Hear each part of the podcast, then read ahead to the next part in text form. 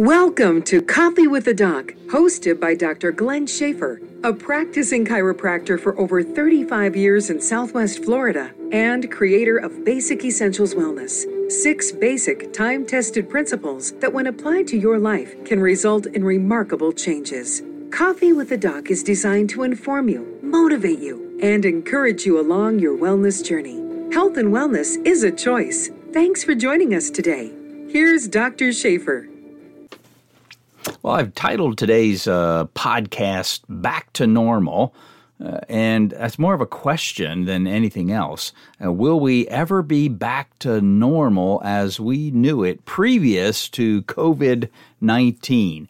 And I think the answer to that question is probably no. We'll never quite be back to what we once knew. And that's okay. But I wanted to uh, kind of talk a little bit about what is that going to look like? What should we do differently going forward as we're opening things back up, our society, our businesses, our economy are kind of opening back up. I asked the question was it really necessary to close our entire country down, knowing that we really can't do that again? And I think the answer is no. Were there pocketed areas that really needed to be closed down more than others? Yes, I think so. Maybe initially a couple of weeks of closing things down, trying to get ready, uh, uh, might have been appropriate as well. And certainly there were areas of the country that didn't need to close down at all. So I want to take a little look back, uh, maybe rant for a second, and get this off of my chest. How how did how did all of this happen? How did we shut the entire country down for this length of time? I read a report uh, going back. Uh, maybe uh, in the early month of this uh, pandemic that was written by a doctor who did a lot of research into the prior pandemics. And we've had quite a few going back uh, even 10, 15, 20 years. But uh, there's data on all of these pandemics that go out uh, throughout the world. And they, the same thing basically happens in each and every one of them. In the early stages of these pandemics, when they don't have a lot of accurate data, when the only data that you have is from the sick people that are showing up at the doctor and the hospital, and you start translating that to the rest of the population, we come up with some very inaccurate estimates of what's going to happen, and we base our decisions on those inaccurate estimates. And that's basically what's happened to all of the pandemics in the past. And this uh, fellow had researched all of those and found the same thing. Initially, the estimates were way, way high and out of line. And as more and more data came in, they were able to, uh, to come up with much more accurate uh, information on what is the infection rate, what is the mortality rate for these different pandemics. Almost every one of them the mortality rate for those folks that were infected came down to 0.01 to 0.02 percent, and and that occurs, and the the annual flu is right in that same range, and he felt that this particular one would probably be in that same range. We were told initially that probably 80% or plus uh, folks would have minimal or no symptoms. Well, they only had data on those that were sick, especially in some of these high concentration areas like New Orleans, uh, New York City, and they tried to translate that across the country and came up with an estimate that millions and millions of people were going to die. And they started to uh, lock down the country, every aspect of our economy, when it was really unnecessary. Well, now that we're seeing more and more testing, we're finding out that a lot of people have the antibodies for this COVID 19 virus. How does that take place? How do un uh, or asymptomatic individuals who have not had any symptoms show up positive for the antibody for that uh, COVID 19? Well, initially, remember, we were told a lot of people would have no symptoms. I don't know that we actually have to be infected. Maybe I, I, I've told this story on a prior podcast, but I certainly tell it throughout my day at my chiropractic office about our, our daughter who was a nurse and in her nursing career, uh, she had to uh, be tested before they would let her into the hospital. and they looked at her vaccination history and they said, Oh, you haven't had any vaccinations. You need all of these vaccinations up to date. Well, she didn't want to do that, so she said, "What can I do? What's the alternative?" And they said, "You can go get tested for the antibody titers for there were like six different." Um, uh, things that she needed to be tested for. Well, she had never had any of those six, nor had she been vaccinated. But lo and behold, she had the antibody titers for all all of them, and did not need to be revaccinated or vaccinated for them. So she didn't have the infection. She wasn't vaccinated, but she had the antibodies. So they're testing a lot of people for the COVID 19 antibody. And lo and behold, they're finding out large groups of people are testing positive. And you see this in the news feed. Oh, X number of workers at this particular plant, you know, had uh, uh, tested positive for the antibody. Well, that's the way it should be. That is how our immune system is supposed to work. When your body senses that there's a potential threat, something that possibly could do harm to you, it starts to put up defense mechanisms for that. Every aspect of our being is designed to protect us and bring us back to homeostasis, bring us back to what is full health. So if it senses that there's a virus or a bacteria, you don't have to get the infection, but your body will make the antibodies for that particular virus. And our our middle daughter is a classic example of how she ended up with all of the antibody titers, never having been uh, vaccinated for any of those. So we had some pockets of real high concentration of infection in different areas. And you look at the lifestyle in those areas, a lot of people uh, on top of one another taking mass transit uh, to and from work. And we see that and we can start to understand why the infection rate was much higher in places like uh, New York City, uh, New Orleans, also uh, a number of the uh, port cities where there was a lot of uh, influx from out of the country coming into these particular areas. And we know that the infection rate in some of the other countries, China, etc., where, where they come into our country in these port cities. So New York City had all of the, the red flags that uh, could bring about uh, a potential in high infection area, and hence it did. But, uh, but let's look at the statistics that we see out there. Supposedly, we have uh, under 10 million people worldwide that have been infected. With the H1N1 swine uh, flu that we had back 11 years ago, we had 61 million people infected in our country alone. So far, we have around 10 million people or less that have been infected worldwide. So, a lot of these numbers where we see uh, 100,000 plus that have uh, supposedly uh, died in our country. I don't necessarily believe in some of the accuracy of the statistics that are being presented to us. I do know of a number of different uh, facilities where uh, put, using coding on, with COVID in them will allow a higher reimbursement rate. You got to understand the hospitals and doctors' offices are businesses. They do have a bottom line and they do need income during the COVID infection, uh, the a lot of people did not go in for typical doctor appointments for elective surgeries such as shoulder, knee replacements, etc. Hospitals and doctors' offices are hurting financially because of COVID 19. There were not the mass numbers of people nationwide in the hospital setting because of COVID. But if uh, if they put a COVID diagnosis, I'm told that there's a higher reimbursement, and also they receive funding from the government uh, if there have been COVID treated and or those individuals have have perished. So I question some of these statistics of COVID and how many uh, have actually perished. I do know of many cases, uh, individuals have told me personally that their loved one that was 96 years old was in the hospital and died, and COVID came up on the diagnosis for their death. So this kind of thing is happening. I don't think the statistics are 100% accurate. But let's let's move on to uh, what I really wanted to talk about was back to normal. Uh, are we going to get back to normal as we once knew it prior to uh, this COVID infection? And what is that normal? What are things that you have seen that have been restricted? Maybe you are one that is working from home and we're working in an office setting. Uh, you have children possibly at home that were going to school. Now you were trying to work from home and homeschool your kids at the same time. Wasn't that fun? uh, we uh, homeschooled all of our kids, so we understand uh, trying to be home, get work done, get even the house cleaned, much less when you have all of your kids home each and every day can be very, very challenging. Going out to a restaurant, I've talked to some people, they thought it was the strangest thing being able to go back to a restaurant and actually order and have someone bring the food to your table. Uh, quite a bit different. Uh, retail establishments, uh, uh many of those have changed. Certainly, uh, we see a lot of plexiglass up in different places.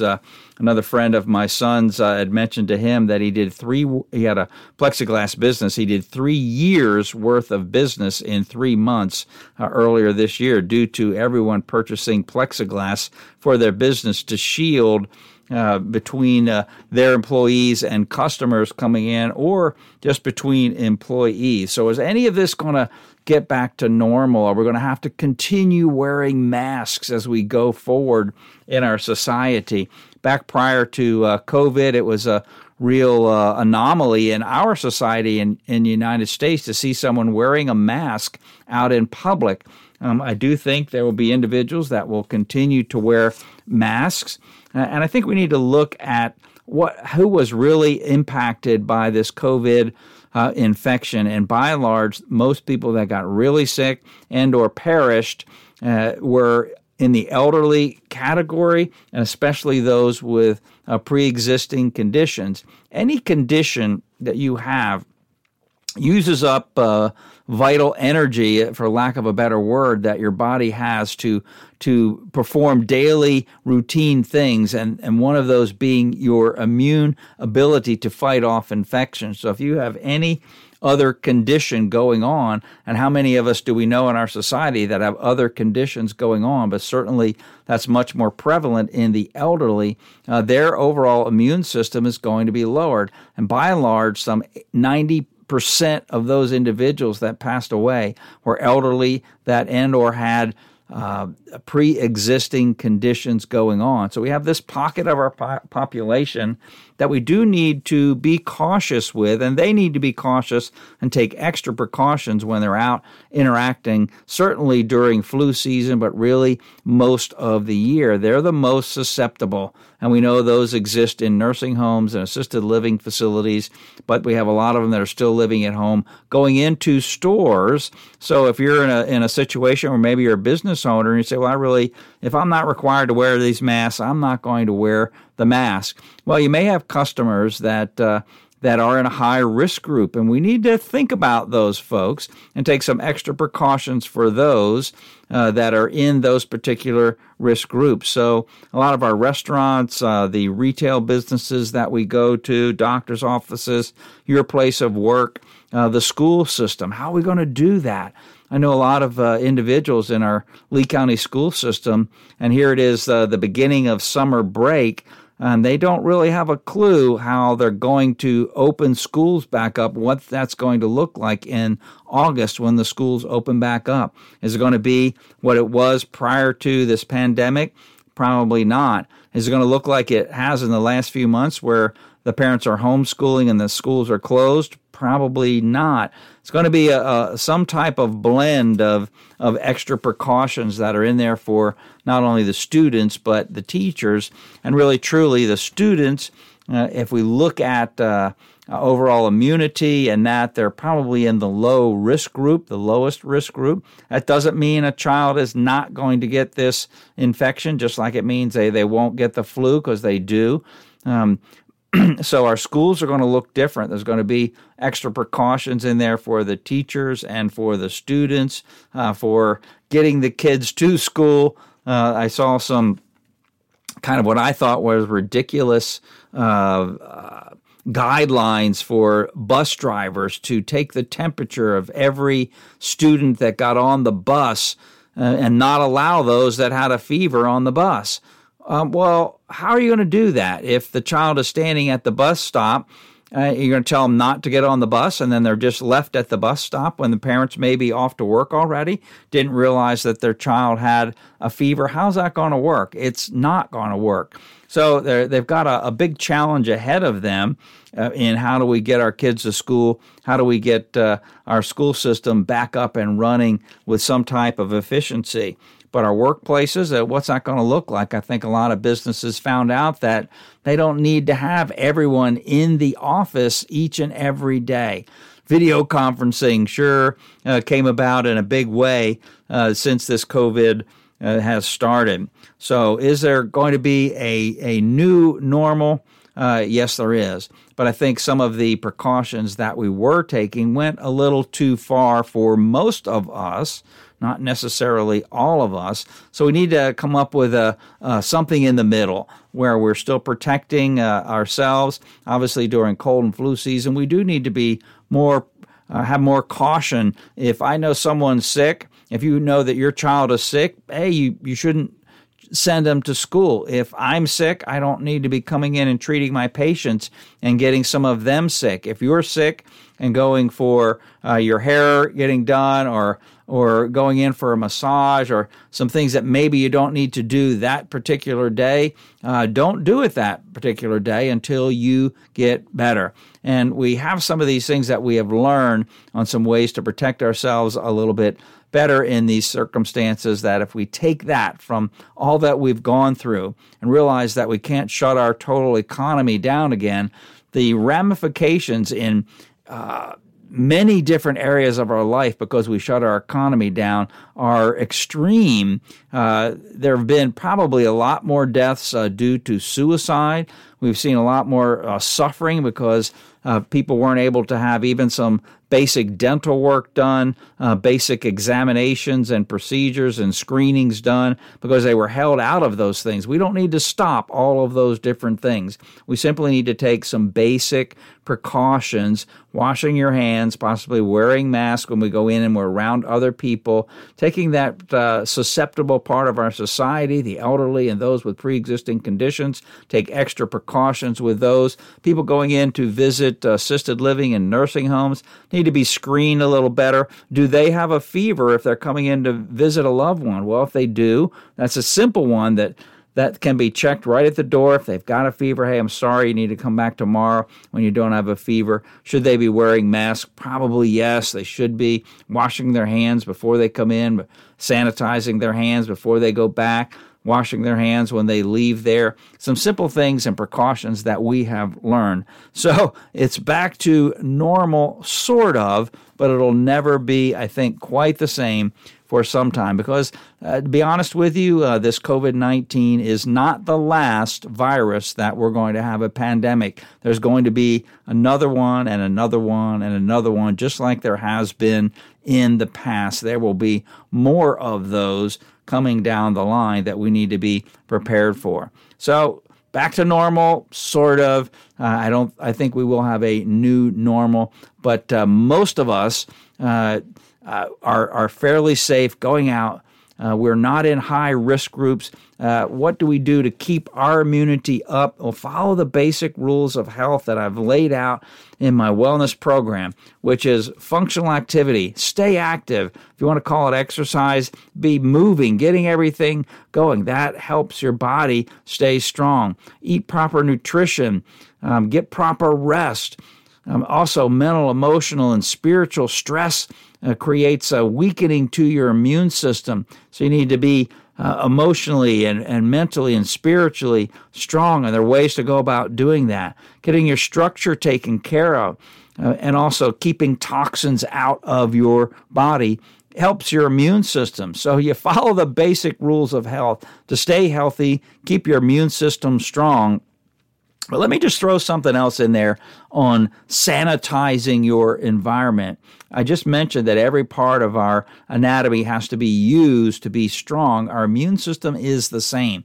We need to use it or we will lose it. So sticking in, uh, uh, yourself in inside your home, locking yourself up, uh, sanitizing your environment doesn't give your immune system anything to do, and it will not get stronger doing all those things. So there is a thing called herd immunity where we all get uh, antibodies from one another because we're interacting with one another, and there is some truth to that. So isolating ourselves is not the answer either. We need to have as normal a life as possible and have some precautions, certainly around people that are more susceptible and are people who have some type of infection that we don't want to be necessarily exposed to that or have any of us in our family exposed to that. So there'll be a new normal, uh, but I think we will be just fine if we simply follow a few precautions. Well, I hope this has been of some help to you and allowed me to at least rant a little bit. Uh, get a few things off of my chest. Uh, uh Dr. Glenn Schaefer here with Coffee with the Doc. Tune into again next time, and we'll get back to some of our wellness topics that we've been talking about for a couple of years now. We hope to see you soon.